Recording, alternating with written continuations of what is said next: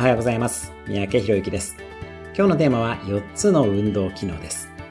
運動機能には主に持久力、瞬発力、筋力、柔軟性があります。あなたはどの運動を一番多く行っているでしょうか？おすすめはどれかに偏ることなく持久力、瞬発力、筋力、柔軟性のそれぞれを高めていくことです。持久力のためには走る、泳ぐ、歩くなどの有酸素運動。瞬発力はズバリダッシュをすることです。週に一度でもいいので全力疾走してみましょう。筋力はもちろん筋トレですね。